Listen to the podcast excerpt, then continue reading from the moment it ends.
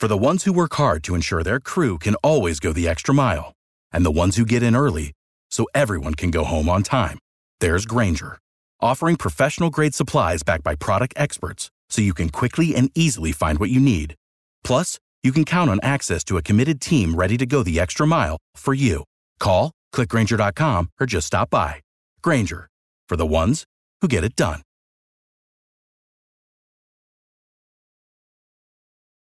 Every team, every topic, everywhere. This is Believe. Welcome, everyone, to the Believe in Bengal podcast. That's right, delivered by 828 Logistics.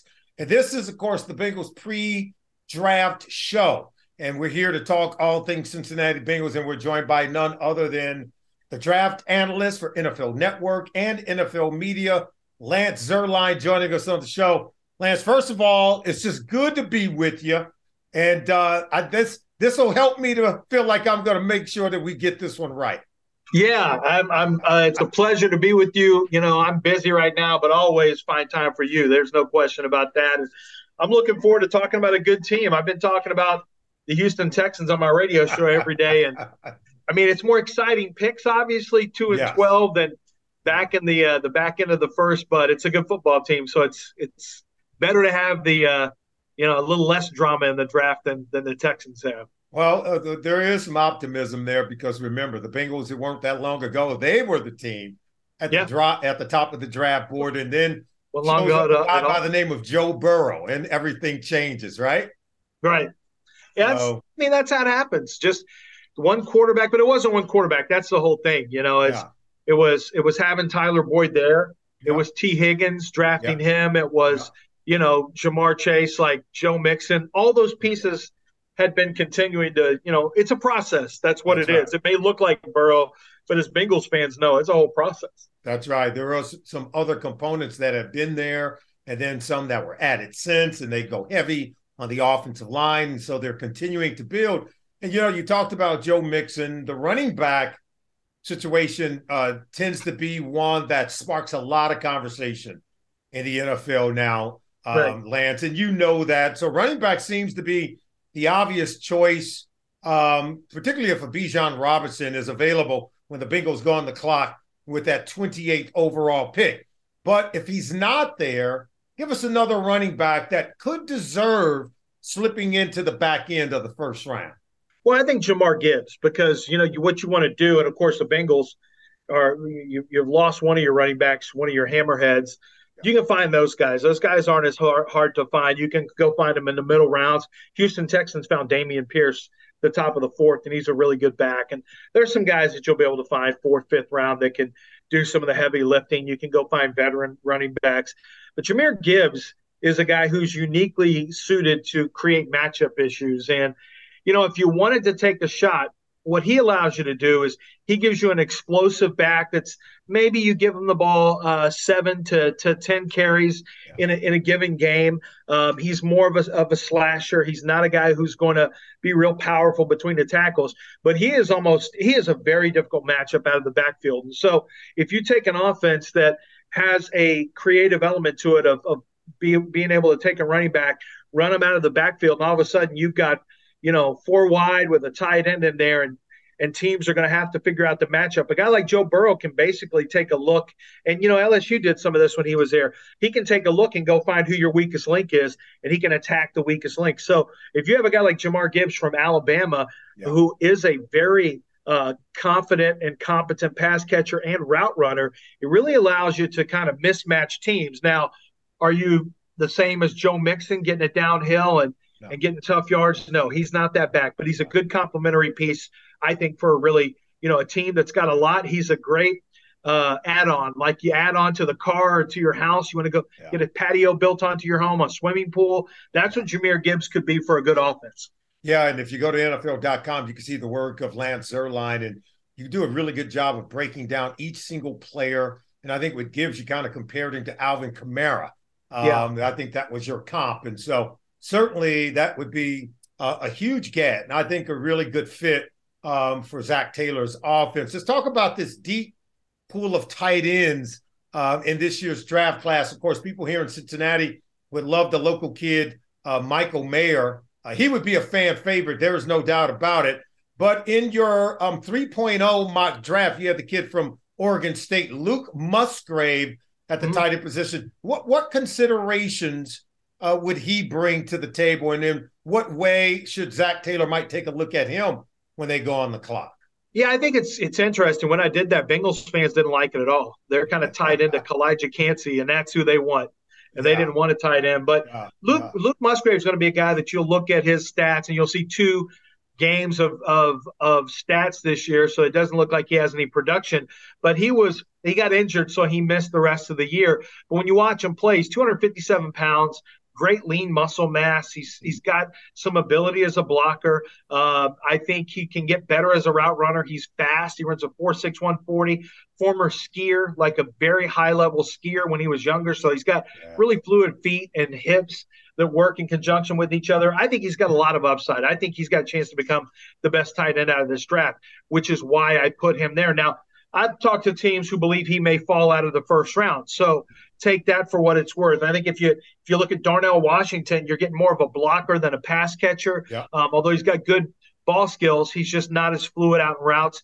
I think Luke Musgrave would be great, but he's not going to be much of a blocker. He has to be a guy who's basically like a big slot who yeah. is just going to size mismatch people. And the Mayer, of course, would be terrific, but he's not going to be there at 28. I think he yeah. may end up being the top tight end off the board. So you know, but the but the thing I like about this is Luke Schoonmaker is a guy who does a lot of what Musgrave does. You can get him in the mm-hmm. second round, uh, maybe even a third out of Michigan. There's a guy uh, Tyler Kraft out of South, South uh, Dakota State, mm-hmm. who is also going to be um, uh, a, a, tight end in a, in a, late second to, to middle part of the third who's going to be available. Brenton Strange, like it's a good tight end draft. It's a tight end yeah. draft that I think goes about seven deep in terms of guys who could become starters, which is a good number for tight ends. So I happen to like the tight end position for the Bengals because I think one of the things you have to recognize about if you lose Tee Higgins, for example, contractually, you just feel like you can't pay him then you can come back with a pass catching tight end.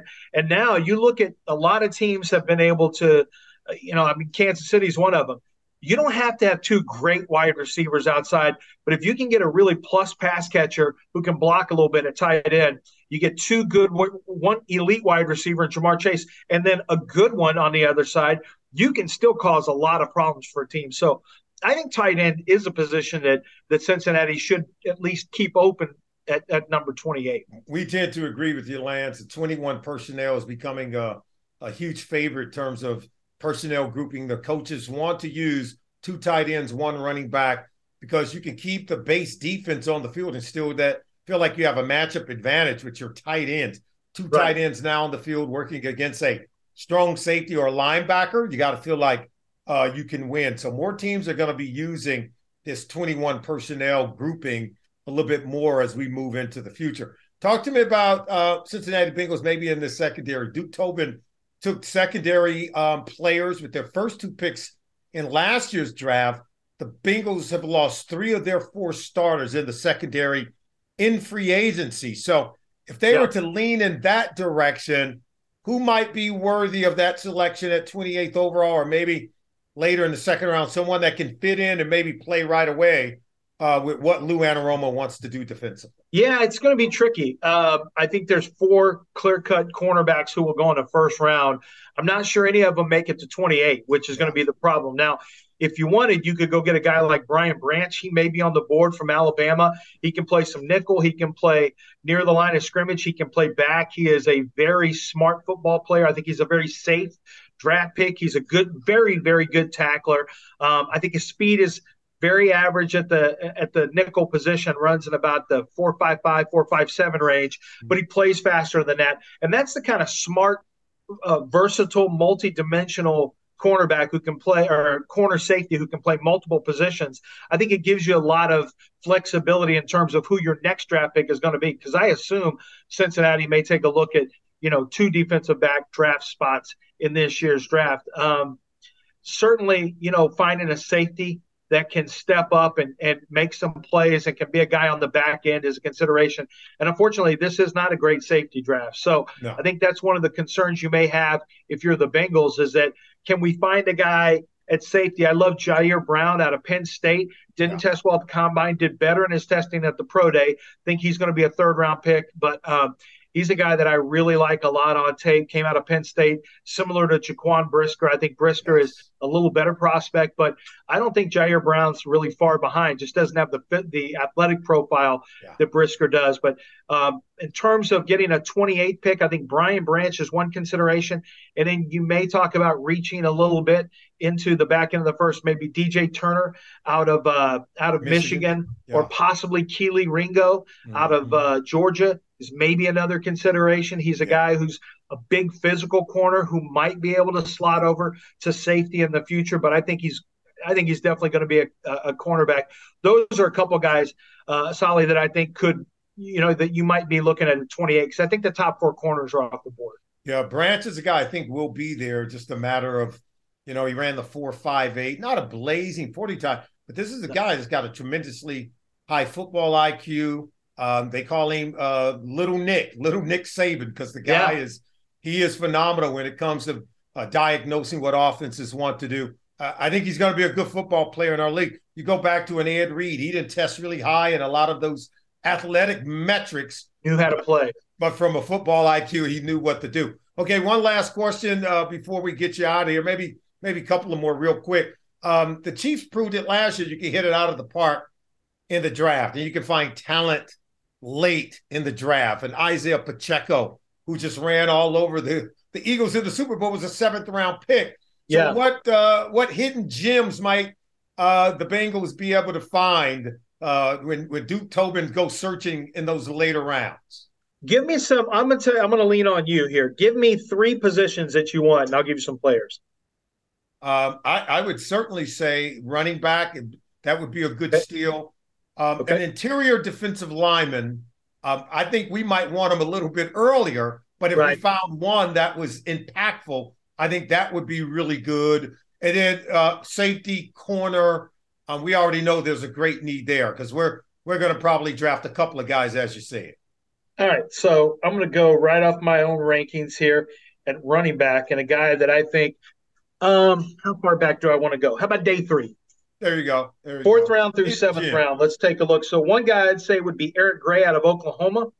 Um, Eric Gray to me is a talented pass protector. He can catch it. He's just he's rock steady. And if he falls to the fourth round, to me, that's exactly the kind of value that you would love if you're the Cincinnati Bengals. I love Eric Gray, by the way, and I can tell you right now. You know, uh, you know, Zac Taylor grew up in Norman, Oklahoma. Yeah, his his dad right. played for the Sooners he was a corn husker, but he, he kind of went off the radar with that one. But yeah, I, there's no doubt we we like those Oklahoma running backs here in Cincinnati. We just we just lost Perine and Perine still yeah. have mixes. So yeah, we Eric Gray. I think that's a really good one. We're running out of time, so I'm gonna go ahead and yeah. move forward with the okay. for this last question because it's about the running backs. Yeah. Um, the 2017 draft class of running backs was, I just thought phenomenal. Um, and we're talking about guys like playoff Lenny Fournette. We're talking Christian McCaffrey. We're talking Alvin Kamara, Joe Mixon, right? Uh, we're talking a lot of good back Austin Ekeler and and uh, and, and and Dalvin Cook. And so, um, me about this year's draft class, you just gave us Earl Gray, a guy who could go on day three and still be an impactful player. Uh, do you like this this draft class of running backs?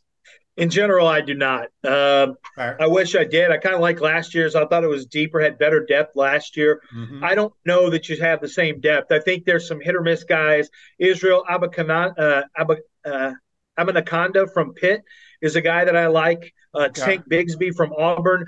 There's some guys that I personally like, yeah. but I think in general, if you want running back, this year is going to be I, I, think a lot riskier, a lot riskier. I thought wow. guys, I saw guys that I felt pretty good about this year. I feel like higher ceiling, lower floor. So I think the floor is gotcha. a little lower with this running back class, class, and so that's why I'm a little bit concerned. Okay. I think it's one of the reasons I think that Bijan Robinson is going to go earlier than people think because you know you have a surefire thing with Bijan.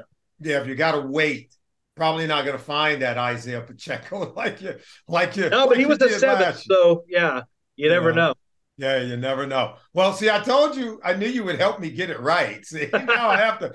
I'll go back and do my homework there. There's a few of the guys, and I thought Earl Gray. At least we were aligned there.